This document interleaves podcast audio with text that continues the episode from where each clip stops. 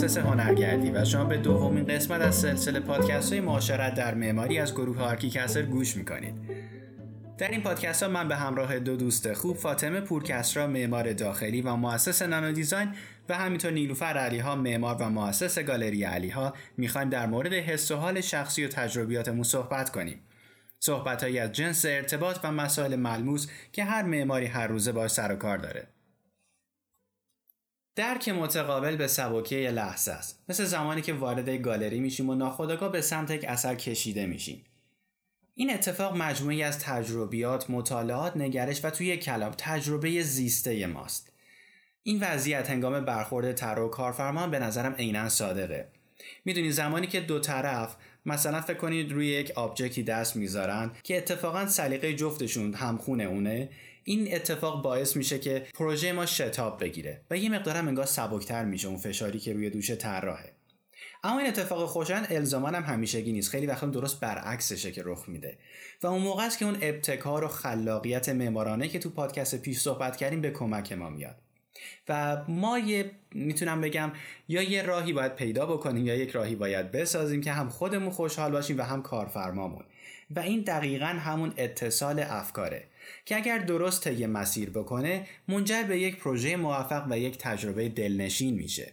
کسرا ولی یه چیزی خیلی برای اینجا برجسته شد. این درک متقابلی که بهش اشاره کردی یعنی درک متقابل بین کارفرما و معمار پیچیده‌تر از آیتم یک object توی گالریه. می‌دونی چرا؟ چون که این به عواملی مثل lifestyle فرد، محیط، فرهنگ، عوامل و بیرونی و خیلی که قبلا بهش اشاره کردیم بستگی داره که برخورد ما رو نسبت به برخورد با یک المان توی گالری هنری متفاوت می‌کنه از یک اتصال و افکار با یک فردی که به ما رجوع کرده. یه چیزی که خیلی این, روزها به چشم من میاد اینه که به دلیل وجود زیاد منابع زیاد اطلاعاتی مثل اینترنت، ژورنال ها، مسافرت هایی که آدما بیشتر از قبل انجام میدن و تصاویری که می‌تونم بگم کلا از دیزاین و حالا خیلی آمیانه بگیم دکوراسیون داخلی تو ذهنم میمونه توقع ها رو یه جوری زیادی برجسته و بزرگتر از حد معمول کرده که من می‌تونم بگم لابلای این یه سری توقع های رویایی و فضایی هم ایجاد کرده برای افراد. ببین در اصل می‌تونیم بگیم که وقتی که یک کارفرما به ما رجوع می‌کنه مثل یه دونه سبد پر از نیازها و آرزوهاست که اونا با خودش آورده و می‌خواد همش توی پروژه که حالا می‌تونه پروژه کوچیک باشه یا بزرگ باشه همه رو بگنجونه. و اینجاست که ما باید اون اتصال و یکی شدن رو پیدا کنیم. یعنی می‌تونم بگم شاید معمارها و کلا طراحها مثل یک فیلتر عمل می‌کنن. یا مثلا باید بگم که یک فیلتراسیون معمارانه باید اتفاق بیفته که این آشفتگی هایی که درون ذهن ها جا گرفته تبدیل به یک اتصال و یک connection بشه. نیلوفر یه خنده ریزی داری می‌کنی؟ من میدم ادامه ندارم ببینم این خنده تو برای چیه. راستش فاتی دارم در واقع همش فکر می‌کنم که صحبت رو که دارم میشنفم یک کلمه تو ذهنم هی میپیچه و اونم یه فصل مشترک. یه فصل مشترکی بین دیدگاه کارفرما و طراح. خیلی هم کلیدیه به نظر من. معمولا این همسویی بین طراح و کارفرما وجود نداره که البته خیلی هم طبیعیه. باید ببینیم چطور می‌تونیم طراح و کارفرما رو به یک سمت و سویی بتونن با همگه برن یه همکاری با همدیگه داشته باشن. اینکه بخوایم معماری رو به عنوان یه اثر هنری شخصی خودمون نگاه بکنیم به نظرم میاد که یه رویکرد متعصبانه است و اصلا دیده درستی نیست. ذاتا معماری اصلا اینطوری نیست. جریانش خیلی سیالتره. یه بخشی از زندگیه. نه اینکه فقط بخواد یک تندیس هنری باشه. الان یاد طرح فرودگاه دالاس افتادم که یکی از سمبول‌های معماری مدرن متأخر بود.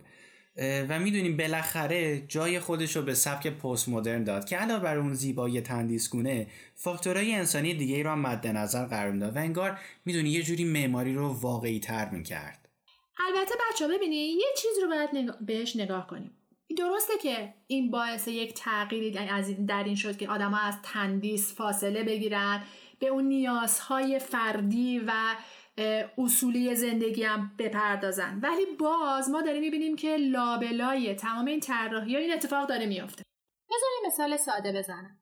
کنار پروژه شمال من یه ویلای در حال ساخت است که البته مراحل ساختش جلوتر از ماست.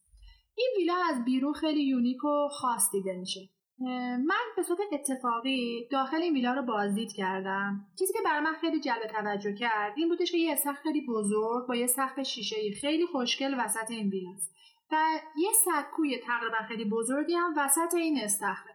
بنا به توضیحاتی که اون شخصی که تو اون ویلا بود به من داد قرار اون وسط سکو آشپزخونه اصلی بنا بشه.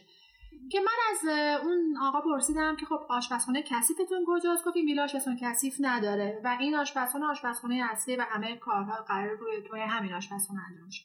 من وقتی از ویلا آمدم بیرون همش داشتم به این قضیه فکر می‌کردم ویلایی که یک آشپزخونه بیشتر نداره و اون آشپزخونه وسط استخره هر چقدر که تمهیدات تاسیسات و جربت و حالا رطوبت در اون ویلا در نظر گرفته شده باشه بازم به مرور زمان شخصی که تو اونجا زندگی می‌کنه دچار یه سری مشکلات میشه. طور مثال بعد هر شیش ماه دفعه یا هر چند ماه دفعه به یه دفعه بیاد تمیز کنه و در صورت مثلا جایی که آب هست روغن بریزه فکر کنم خیلی خوشایند باشه.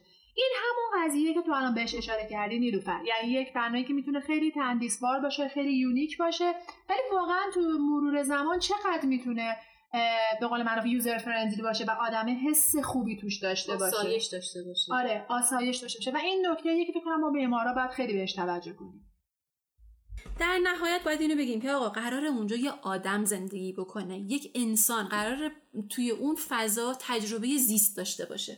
درسته این تجربه زیست خیلی مثال درستیه. دقیقا مثل همون خونه ای که رابرت ونچوری برای مادرش طراحی کرد که از یک کیلومتری هم داد می‌زد که من یک خونم و در من داره یک انسان زندگی می‌کنه. دقیقا هدف ما فقط همینه که یک تجربه زیست خوب رو منتقل بکنیم. چیزی که هم ما رو از نظر معماری اقنا بکنه و هم کارفرما از نظر راحتی و در این حال اون یونیک بودن هم بهش پاسخ درستی داده بشه. این پاسخ درست الان که به خاطر قرنطینه تو خونه هامون زیاد موندیم خیلی ملموس شده واسمون.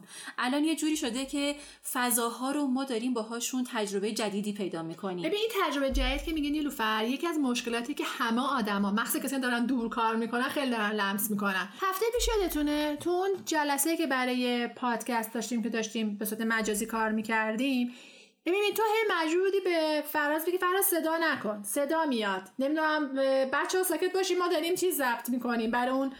به خاطر این مشکلات ما داریم برای کاملا لمس می‌کنیم که نشون میده که ما چقدر داریم از نیازهای طبیعیمون فاصله می‌گیریم.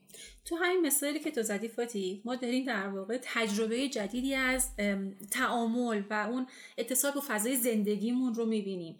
و اینکه نیاز داریم که فضاهامون انعطاف داشته باشن پیش بینی فضاهای چند منظوره رو داشته باشیم از قبل. کما اینکه ما همیشه یه پروژه خاص برای یه کارفرمای مشخص که نداریم مثلا وقتی که داریم یه مجموعه آپارتمان رو طراحی می‌کنیم در طول زمان آدمای مختلفی با نیازهای متفاوت توشون ساکن میشن. اون طرحی می‌تونه موفق باشه که قابلیت انتباق با آدمای مختلف و شرایطشون رو داشته باشه. اینطوری پاسخگوی جامعه گسترده تری هست. ببین الان این یه مثال خیلی ساده بهتون بزنم. من چند سال پیش خونه طراحی کردم که برای یه عروس بود. یعنی خریده بودن که برن توش زندگی کنن.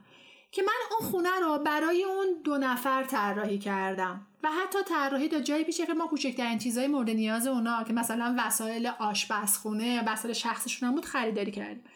به دلیل اون ازدواج صورت نگرفت و اینا خواستن سریع دیگه خونه رو بفروشن دیگه به قول معروف خاطرات رو پاک کنن.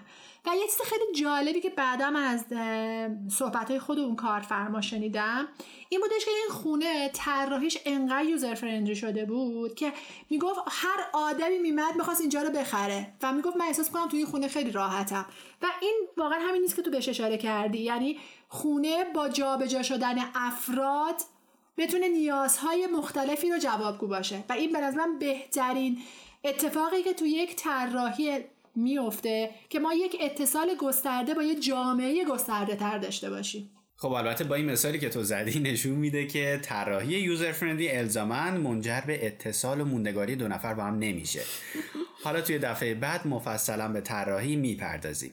مرسی که شنونده ArchiCaster بودین. ArchiCaster رو هر چهارشنبه در پلتفرم های Castbox، شنوتو و تلگرام بشنوین و اگه حوصله داشتین تجربیات و داستانهای خودتون رو در هر بخش از موضوعات پادکست به ایمیل archicaster.info@gmail.com بفرستین و در اینستاگرام با هشتگ archicaster به اشتراک بگذارید. لطفا ما رو تگ کنید و به دوستانتونم معرفی کنید. دوست داریم جمع سه نفره ما به جمع بزرگتری تبدیل بشه.